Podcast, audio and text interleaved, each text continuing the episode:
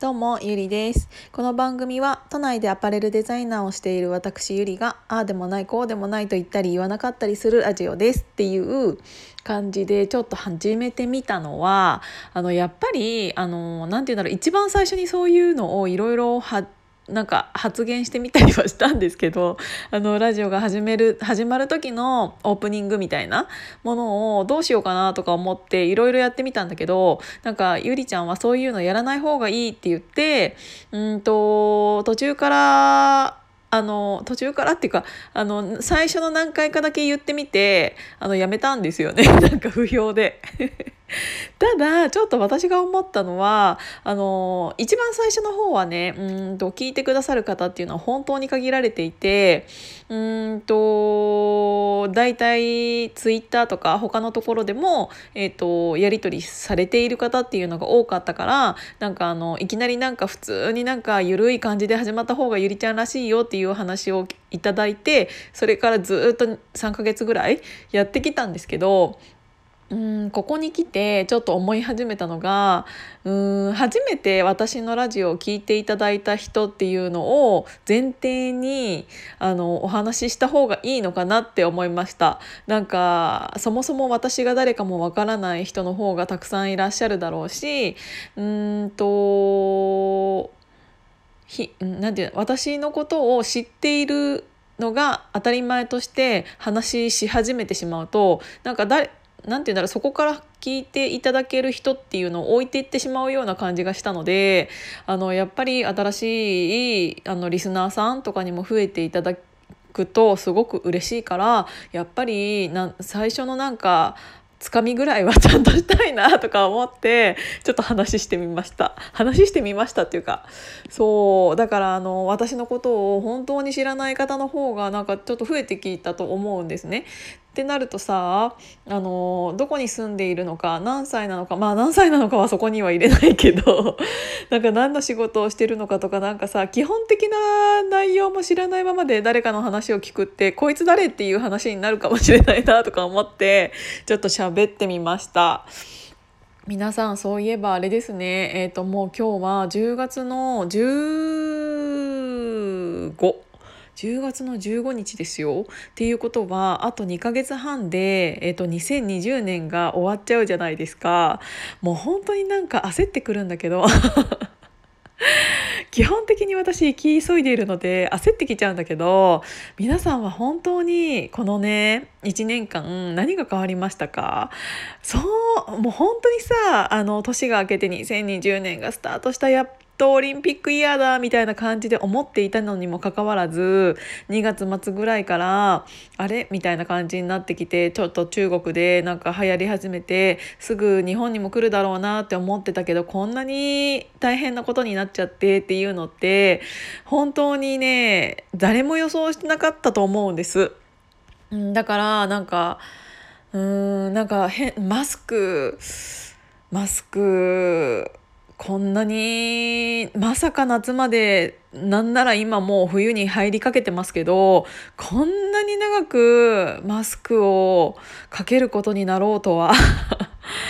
本当に思ってなかったよねと思ってちょっとなんかあの振り返っちゃった、うん、なんか6月ぐらいにやっぱり1年の半分過ぎたところぐらいでやっぱり私ってそういう私ってっていうかなんか皆さんも考えるとは思うんですけどもう1年の折り返し地点だなっていうのを考えると思うんだけどやっぱり10月ぐらいになってくるとで10月末にはもうすぐなるでしょ？ってなったらもうすぐ年末じゃん！ってなったらさもうこの1年で私って何が成長したんだだろうっていうのをすごく思うわけ。だからあのー、私毎年うんと年末にあ年始に今年はこれを目標にしようっていうのをちゃんと組み立てて組み立ててっていうか、うん、立てて、えーと、自分の周りの人にも私はこれをやるやりきるみたいな感じで言ってで半年ぐらいでそれがどのぐらいできてるかなっていうのを自分の中で確認したりとかで12月その年末になった時に私の目標は今年は達成できたかなっていうのをちゃんとあのーなんて言うんだろう体の中のカレンダーで 頭の中のカレンダーでそういうのをずっと思ってるかたったんだ、うん、思ってたんだけどうんなんか特に今年に関しては皆さん予想外というか想定外のことばっかりだったんじゃないかなって思います。うんなんか結構そう全員そうかもしれないけど、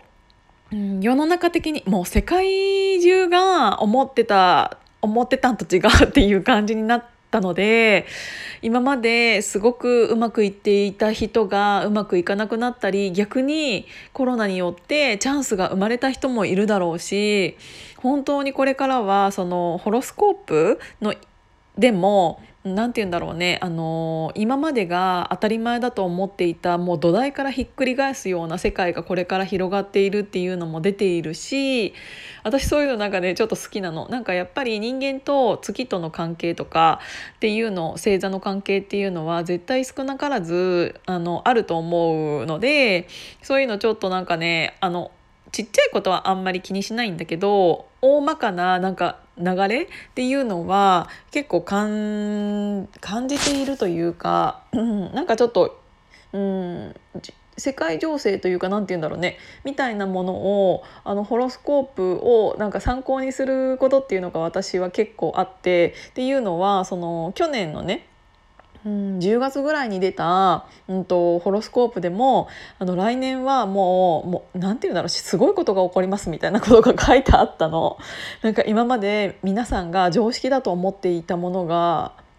あのすごい大きく覆される時代になるでしょうみたいなことが書いてあってそれがうんそれでな何なんだろうって思ってたけどやっぱりほそれでこんなことになったからやっぱりなんかそういうのってゼロじゃないんだろうなっていうのは思うんですよね。うんなんか最近ちょっと思うのがうん最近ちょっと思うのがというかやっぱり私はうんコロナになってから余計自分と向き合う時間っていうのがとても増えてこれからの自分が何がしたいかっていうのをうん、今まではうん結構ゆっくり考えてきちゃったんですよね。なんかいついつかとかそのうち何々したいなとかうんそういう感じで、うん、ざっくりばっくりみたいな感じの目標を立ててしまっていたんですけどうんこういう自分と向き合う機会っていうのをこういう、うん、コロナによって考えさせていただいて